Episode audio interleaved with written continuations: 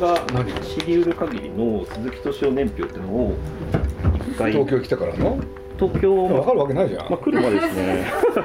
俺はね来たのはね、はい、あの東京へ来たのは1967年です。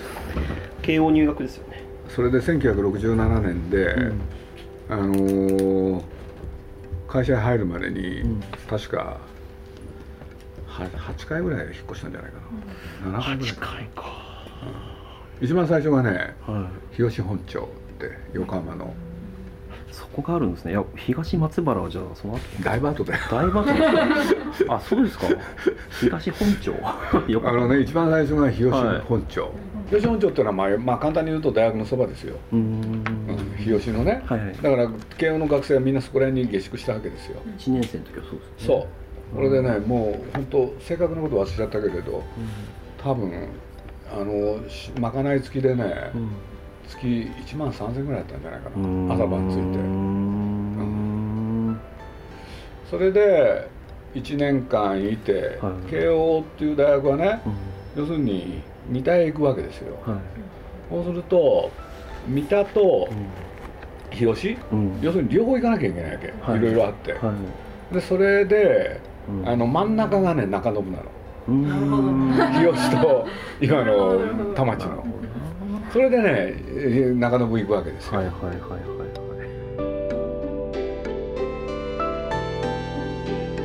はい、鈴木敏夫のジブリ汗まみれ。今週はジブリの秘密は4階にあった。進学就職結婚ジブリ創設。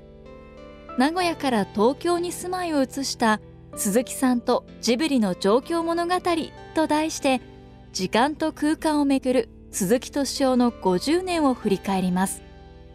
聞き手は編集者プロデューサーの佐藤城さんです。まずはこんなお話から。で俺は会社に入るのは1972年。72年ですね。はい。朝日芸能に配属されたと。はい。その頃はまだ中延に？だから東市公園と戸越銀座って2つあるのだから中延戸越公園戸越銀座ってね、はい、はい。はい。はい。だからまあそこはね、はい、そういうわけで一番最初に、うん、まあ三田と日吉の真ん中だから、はい、まあ本当にね、行きやすかったんで。それで結婚して青森牧場、それをね聞いたことあったんですよね。ここで1年後に、恵比寿じゃなかったのかな？あ2年後かな？聞きえっとね聞きました1年後にまみこさんが生まれる、うん、生まれてすぐ恵比寿引っ越しよ。はいはいはいはい。でちょうどなんか僕があの恵比寿から代々木に引っ越すタイミングでその引っ越しのこと鈴木さんからいろいろ聞いたことがあって、はい、で、まあ、どう生きるかだと。あの俺もその恵比寿を選ぶときに恵比寿なのかあるいは鎌倉なのかっていう選択があった。うんでそれはのりこさんもよく覚えていて、うん、あの鎌倉に行くとしたら、うん、俺はマイホームパパになる。違うよ。働かないって働かない。これ分かりやすいんだよ。働かない恵比寿に暮らすっていうことは働く、はい、鎌倉へ行くってことは働かない。で鎌倉へ行くためには、ね、月給泥棒になるって。そう言ったんですよ。月給泥棒になる それでどっちがいいかなって言ったら働いてって言われたの。それで恵比寿なんだよそうやったんですね。そう、うん、俺そういうのはねよく覚えてるんですよ。あ、まあ、明快ですね、うん、だってね月給泥棒って一番大変だと思うんですよサラリーマンで。その苦難の道を歩もうかなと思ったの。苦難の道を、うん、だってさ働かないで給料もらうんだよ。難しい、ね、ならないで。難しいですね確かに。働いて給料もらうのは楽じゃん、うんほんでね働いてって言われたからじゃあ働こうかなって、はい、そこが分岐点だよね。なるほど。日吉本町は本当、古典的な四畳半の部屋で、うん、これでまあちょっとだけ詳しく言うと、はい、俺らの時代ってね、うん、なんていうの四畳半もあったけれど友達なんか三畳もいたしね。三畳ですか。そう。こうするとね本当に狭いんだよね三畳って、俺でみんな持ち物がね、はいあの大したもの持ってなかったんですよ。うそのあったのはまあねせいぜい、あのみんなの必需品は俺らの世代のね、電気ポット。これでお湯を沸かすっていう。でそれさえあればねお茶は飲めるしそれからその中でインスタントラーメンも作れる、あ中で作るんですそうそうそう、うん、それでまあお風呂はお風呂屋さん行く、はい、だから何をどこまであるかも分かんないけれどねえだから東本町の1年間は、なんか古典的な学生。ここで持ってたのは、ねえ机でしょ、うん、それから布団が一式、はい、それからあのこたつ。電気こたつ、はい、それから電気ポット、まあ、こんだけ。そうですね、うん、でねまあ実を言うと引っ越しっていう時に、はい、まあねあの自分たちでやるんだけどさ、はい、俺の友達なんかの引っ越しの時なんかね、電車で引っ越したよね。確かにはできるか。そう物がないから。だから布団もねあの34人集まるとねこうやって持っただけでね引っ越しできるんだよ。で本だって大して持ってないし。すごいですね、うん、でもなんか羨ましいですね。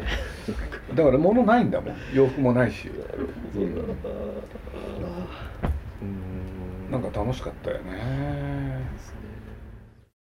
正確に思い出した。大崎だ、でこれはね戸越銀座のそばで、ほ、うん。で五反田でね、映画をよく見てたから東映の映画があって。それでその後が東松原だ。それで渋谷へ行って、はい、それでもでその後戸越公園。これが正確ですね思い出しました。ありがとうございます。記憶力いいっすね。うん。それでだって大崎なんか半年ぐらいしかいなかったんじゃないかな。まあでもそんだけもの少なかったら引っ越しは身軽ですよね。だってさ俺の友達がね、うん、まあ学芸大学からあの今の大森へ引っ越す時なんかもね、うん、あのリアカーだよね。リアカー。リアカーでみんなでねああこれリアカーでねあの別にね手で引っ張ってくんだよ。へえ、うん、そんなこともあったね。すごい。な今度その友達に会うんだけれど。あそうですか。いいですね、うん、へえまあ、だから慶応が三田と日吉に分かれてたっていうのはすごく大きいね。うんそうですよね。それがあってこその選び方ですもんね。そうだね五反田の川沿いにね、はい、駅から歩いて78分のところに五反田東映っていう映画があってそこでねまあ健さんの映画をいっぱい見るもんだから。この映画館が忘れられないのはね、はい、まあ昔の映画館ってねあのカーテンがこうやって開くんだけどね、はいはい、そのカーテンにね左に日の丸右に東映マークが書いてあってね そこで随分見たな。だから見よあのオールナイトで見に行ってもねそこから歩いて帰れるんですよ。なるほど、うん、そんなこともあってそれに暮らしたのを覚えてますね、はい、まあ、社会人になってからもうずっと恵比寿ですもんね、うん、社会人になったらもうそういうのはね、なくなったから。そうですよね。ちょっとまあそこから恵比寿の話に移りたいなと思うんですけど、まあ、恵比寿といってももう41年間あるんでしかもこの街ってある時にアトレができたりガーデンプレイスができたりでいろんな変遷があって、まあ、この41年間住んだ恵比寿について。で結果としてやっぱり恵比寿ってねすごく良かったんですよ、はい、でなんだかって言ったら俺はジブリを始めるじゃん、はい、ね。そうすると高橋さんにしても宮さんにしても、はい、あのー、ねあそこねなんていうかねあるなんて東京の、はい、なんていうの、うん、東の方っていうのか、はいはい、北の方でしょ、はいはい、そうするとその結局ジブリは最初吉祥寺だね、はい、で俺は徳間書店だから新橋、はいはいはい、そうすると恵比寿って真ん中だったんだよね。あでもなるほど。無事に置いてるそうありますね。俺ってそういうことがねすごい多いんだよね。中信と。そうそうそうそう。全く同じなんですよ発想が。であの二人に出会って本格的に働き始める、でね僕は運が良かったのはね、あのそんなお金はなかったんですよ僕。ね。お金はなかったんだけれど、ジブリを作ったことがねものすごく大きくてねこんな話までしなきゃいけないのかなってちょっと思うんだけれど要するに徳間書店を辞めてジブリ専従になる、はい、でどういうことかって言ったらね退職金が出るんですよ、はい、その退職金で買っちゃう。でついでに言うと、今度ねジブリが徳間書店と合併したんですよ、はい、そしたら今度ジブリから退職。金えー、そんなことになるんですか？えそっか。退職金。これでね後にまたねジブリがね徳間書店と分離独立するわけ。そしたらまた退職金が出るからそのために物件が増えていくっていう。そう。これでねまあジブリに中島っていう社長がいて彼は銀行出身だからね。そういうことものすごい詳しくて、はい。鈴木さんに退職金渡すとすぐマンション買っちゃうっていう。それで部屋が増え始めたのよ。なるほど。へえ理由があるもんですね。そう。だから若き日はもう引っ越しを繰り返したのに、うん。あね、ある年齢からはもう全然動かない。そうですよでおまけにその増幅してった部屋の数確かに。ほんで親父が来たりおふくろが来たり、は結局ね普通だったら部屋が増えて親父が死んだりおふくろが死んだりしたら部屋貸せばいいんだけどさ、うん。あんまり貸してないんですよね、うん。一部屋余ってたんですよ、うん。4階っていうのが、はい。ほんで実はこの4階にねまあほったらかしにしといたら、うん。まあ実を言うと僕のいろんなものも本とか全部集める、うんそれだけじゃなくてビデオも置くとかね。でやってるうちに4階がねそういう娘たちのいろんなものとか大倉庫になっちゃって、ほんで実は映画をやっていくっていう時にねまあ夜そこの部屋で打ち合わせ。んでそれがねなるほど。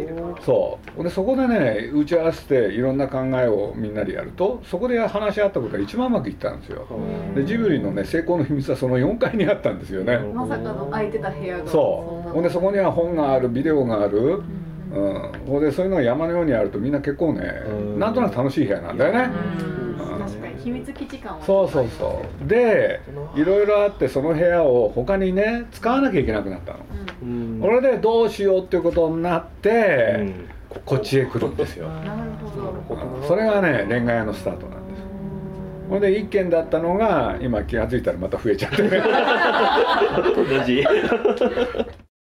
これでまあ簡単に言うと4階に本が置いてあるビデオがあるそうするとねいろんなものが雑多に置いてあることがねで必ずしも綺麗な部屋じゃない、うんそれがなんかみんなで話し合って、うん。ある考えを作る時に役に立つ。うん。ということをね、うん。やっぱり体験したんですよ。多分10年ぐらい。その4階を使いまくったから。そしたらそれをね再現する時にね、うん。やっぱり思いついたのが、うん。本でありビデオであり、うん。そしてまあ CD、はい。そういうものが置いてあると人は何か落ち着く、うん。そうですね。でねその4階の特徴としてね、うん。恵比寿のど真ん中にいるくせにね、はい。なんかその雑多な部屋の中にいると自分たちがどこにいるかわからなくなるんですそうそれすごい感じまけにね時間を忘れるわけ、うん。で気が付いたら朝になることもいっぱいあったんだけれど、うん。うん。それぐらいね集中力が増したんですよ。でそれを人為的に作れないかと思ったのがこの恵比寿のレンガ屋でそれで作る時にね、まあ、今回はね、うん。そのね自然発生でそういう部屋ができたわけじゃない、うん。でどういう部屋作ろうかなと思ってある日僕が思いついたのがう、ん。ね、普通レンガって外装じゃない。はい。それを内装にする。うん。でまあ作る人たちと相談したらうん。最初バカにされたんだけどね。ねそうですよね。うん。そうしたらねうん。面白いのが見つかったんですよ。これ実はねあのイギリスで実際に建てた家のレンガなんだよね。へだから100年以上前のものなんです。でそれをスライスしてうん。内装の壁にする。でそれを1個やればねこれ夜になってねカーテン閉めちゃうとねうん。自分たちが一体どこにいるか分かんなくなるんですよ。うん。でこれはねまあ僕いろんな部屋をね、まあ、その結果人にも頼まれて人のところも作ったり今してるんですけれど 実を言うと僕の最大のテーマって時間なんですよ、まあ、現代人ってね時間に追われるっていうじゃない。うん。そうすると僕ね時間に追われないためにうん。やってることが2つあるんですよね。うん。で1つはね端あの端的明快に言っちゃうとね、うん。例えば人と約束してある時間までにそこへ行かなきゃいけない。はい。からあるいは相手が来る？はい。っていう時にね準備を最低20分から30分間空けるんです。はそうするとねその間に思いつくことあがうん。本番で役に立つわけ、うん。そうするとね自分で時間を支配してんですよ。うん。そうすると時間に追われないわけ。うん。わかりますかね？うん。だってこれから今から人に会う。うん今日何やんだっけなって一個ずつ考えるじゃない、うん。そうするとねたとえ5分でもあるとね、うん。ああのその人と会って何をしゃべるか思いつくんですよね、うん。そのことによって時間をねはい。要するにコントロールできるんですよ。うん。そうすると今度はもう次に考えたのはうん。部屋の内装、はい。どうやってやったら流れてる時間をうん。ねいじることができるのか。うん。これを考えたんですよ。うんそうするとこのね周りを壁にしちゃうってうん。暗くすれば自分たちがどこにいるかわからない。はい。まあ全てはねその4階がスタートなんですけどね。これでね僕ね、まあ、実はこれも誰が言ったかは僕知らないけれど、はい。ある人がねこんなことを学生時代に読んだ本の中に書いてあったんですよ。うん。人間のね時間っていうのは2つあるは一つは社会的な時間。いうん。つまり24時間でしょ、うん。もう一つ自分の時間っていうのそうするとね社会的時間がその個人的時間を搾取するうんうんという時人はストレスを感じると。うん。この言葉すごい覚えてるわかります。学生時代に読んだのよ。うんでこれを誰が言ったかっていうのがねまた僕ね引用するといつも間違えちゃうからね。うん。違います。多分寺山修司だと思ってんだけれど この間調べたら出てないんだよ。あそうですか。鈴木さんの創作の可能性もありますからね。思いついたことを誰かの言葉にしてるちょっとかもしれない話横道するんでね。はい「君の名は」でね、はいはい。俺まあ東宝と親しいからはいあれ公開のいね1ヶ月半も前に見せられて、うん俺で相談されて、はい。まあ東宝心配だったんだよね、あれがどうなるかで、はいはい俺でなんかコメントを書いてくれ。はいはい俺で俺が書いたのがね、はい。こういうコメントなんですよ、はい。はいえー人間が人類がはい。最後にかかるのは希望という名の病気である。うん。人類がうん。最後にかかるのはうん。希望という名の病気である、この映画を見ながらうんあのサンテグジュペリのこの言葉が何度も脳裏をよぎったって。うん。というのが、まあ、東宝の人に言わせるとねうん。すごい効果がありましたって俺お礼言われたの。えはい。でこの間久しぶりにねはい。ネットで見てみたのよ俺。はネットで。人類が最後にかかるのはって。そしたらまあ寺山修司が随分引用してんだよね。いでまあそれは置いといて。はいはいはい。俺である人がはい。下の方見てったらねサンテグジュペリの言葉はい。と聞いて調べたけれどありませんって。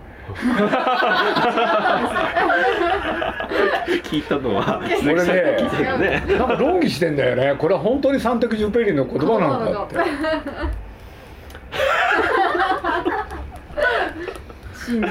これジョーにはねよくわかるんですよ。俺ねいろんな人の言葉引用するんですよ律儀にそしたらね引用してやるんだけれど本当にそれがねその人の言葉かっていうのがどうも怪しいことだ いや鈴木さんが慎重になってるなと思いました。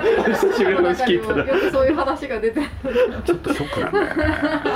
そうですよね。でまあそんなこともあるんだけれど、ん。まあ我々の世代ってねうん。あの抽象的にものを考えるっていう訓練をした世代だから、そうするとね、まあ、これもね正確なタイトルは、まあ、あれなんだけれど例えばねサルトルかな？うん「存在と時間？はい」でね「存在と無」っていうのを書いたのがハイデガーかな。でそういうのをね一生懸命ねはい。読んで格闘した世代なの、はいはいそうすると時間っていうものは自分で支配する。はい。その方が人間にとってはね、うん。心地いい。っうん。ていうことを勉強したんだね、うん。でそれが多分、うんそういうなんていうの？具体的にはですよ、はい。人と接する時に、うん。じ約束の時間にね、うん。先に行くとかね、うん。それからこういうなんていうの？異空間を作る、ね。ということにつながる。ということだと思ってんだよね俺、うんうんうんだからねやっぱり学生時代に考えたことってすごい大きいんですよ僕、そうですだからまあついでに言っちゃうとね、まあ、これは他でも一緒と喋ったことあるんですけれどね、まああの一つはね、はい。あれあの「猫の恩返し」っていう映画を作った時にね、はいはい。僕こんなかあのキャッチコピー考えたんですよ。うん「猫の国」それは自分の時間を生きられないやつの行くところ。っうん。てうん。だから学生時代のやつがヒントなのうよ、こんな言葉で誰かが言ってるかどうかは分かんないのよ、うん。これはだから応用としてうん。多分それは自分でやってみたんだろうけどね、うん。だからまあついでにね、うん。まあ、僕自分で宣伝もするとですね、まあ、ノンフィクション小説があと「銘打って南の国の関屋だ」っていうのを書いたんですけれどね。これ1年間ね「女性セブン」っていうところで連載したんですけれど実はこの本を書くときに一番最初に思い浮かんだのがね時間なんですよ。だからこのものこれね読んでいただくと分かるんですけどね。まあ普通物語って順番にいくでしょ？であるところまで行くとね突然ね元に戻るんですよ、でしかもねもっと遡ったりする、かと思うと先へ行く。そしてまた途中へ戻るんですよ、で何がやりたいかっていうとねあなたがね縛られてるのは時間でしょって、そういうものから自分を解放するとねいいですよっていうことを、まあね訴えたかったっていうのか、それはね大きなテーマだったんですよ、いやなんか鈴木さんの空間作りと、まあ、この12階とあと最近できた、うん、あの4階とか。4階。4階の部屋ってまさにこのパクトンチャイの写真が真ん中にあってで本棚があって、はい、でそこを囲むようにソファーが置いてあってっていう空間があって、またこの空間とは違う流れ方というか時間の。なんか面白いなと思いますね。だから俺,、俺ねなんかこれはね天から与えられた、うん、まあ能力っていうのがね、うん、あのまあ実を言うとある人に頼まれてね実を言うと僕アークヒルズっていうあ,、の中の一室のねリフォームをでそれを請け負ってね作ったんですよ。あそうなんですか。そして僕は大体ねこんな感じでっていうのは僕が言うでしょ、はい、そしたらそれをねあの図面に起こしてくれる設計士がいて、うんうんうんそしたらその人とちょうどね一昨日かな、はい、話してたらね、はい、彼が面白いこと言うんですよ、はい、で彼は僕の言うのを言ったことを考えを全部具体的な設計図に反映してくれた、そしたらその人がね「鈴木さんすごいですよね」って言うわけ、でなんで?」って言ったらねこういうふうになること分かってたんですよねっていうわけその設計士が、だってそう言ったじゃないって言ったらね、僕はね俯瞰図でしか分かんないんですよねってその設計士が言い出したの。でなんでその空間把握ができるのかって言われてね。だから自分でもねそれってなんでそういうことができるようになったのか分かんないんだよね。なんか空間把握能力がどっかで覚えたんだね。そうです、ね、何なんだろう。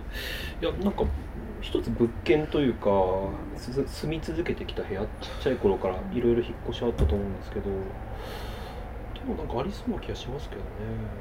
関係あるのかな？俺例えばこの部屋だってね、はい、実言うと初めて見に来た日があるわけよ、はいはいはい、で見に来てね5分後にはねこのイメージを言うわけ。でこれ元はねこの部屋なんかもね 3DK だったんですよ。でここに3部屋あったの。へえでこっちにね台所があったでしょ、はい、でここはね閉じられてたんですよここ。壁があったんですね。そう。でそれを全部取っ払っちゃうわけよで取っ払ってここをワンフロアにする。これで半分をこうやってあのレンガにするでしょ、はい、で半分は木でいきたい、うん、そうすると5分後にはもうそういうこと言ってるんですよ。へえなんでそういうこと言えるのかはね自分で分かんないんだよね。思いついちゃうわけ。だからその虎ノ門アークヒルズの時もね、はい、まあ森ビ森ビルの人たちがね、うん呆れてるよね。俺初めて行ってね。5分後にねこうこうこうですって言って行ったもんだから「ええ？っ?」つって。ほんでまあちょっと自慢話ですよ、出来上がったものが今森ビルで大騒ぎになってんだよ、なんでこんな部屋ができたんだ？っていう。えー、行ってみたい。えもうオープンしてるんですか？まあそれはね、あのそういうその仕事に従事する人たちがなるほどなるほど。面白い部屋できたんだよね。ほんでやっぱりそこにも本を置くんですよ。ああ、いいですね好きなんだなそういうのが。ジブリの秘密は4階にあった。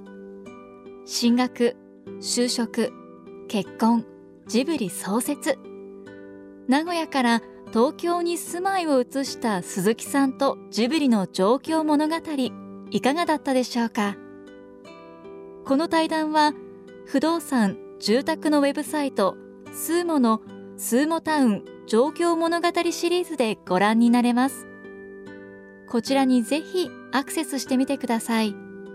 来週もこの続きをお送りします。お楽しみに鈴木敏夫のジブリ汗まみれこの番組はウォールト・ディズニー・ジャパンローソンアサヒ飲料日清製粉グループ au ブルボンの提供でお送りしました。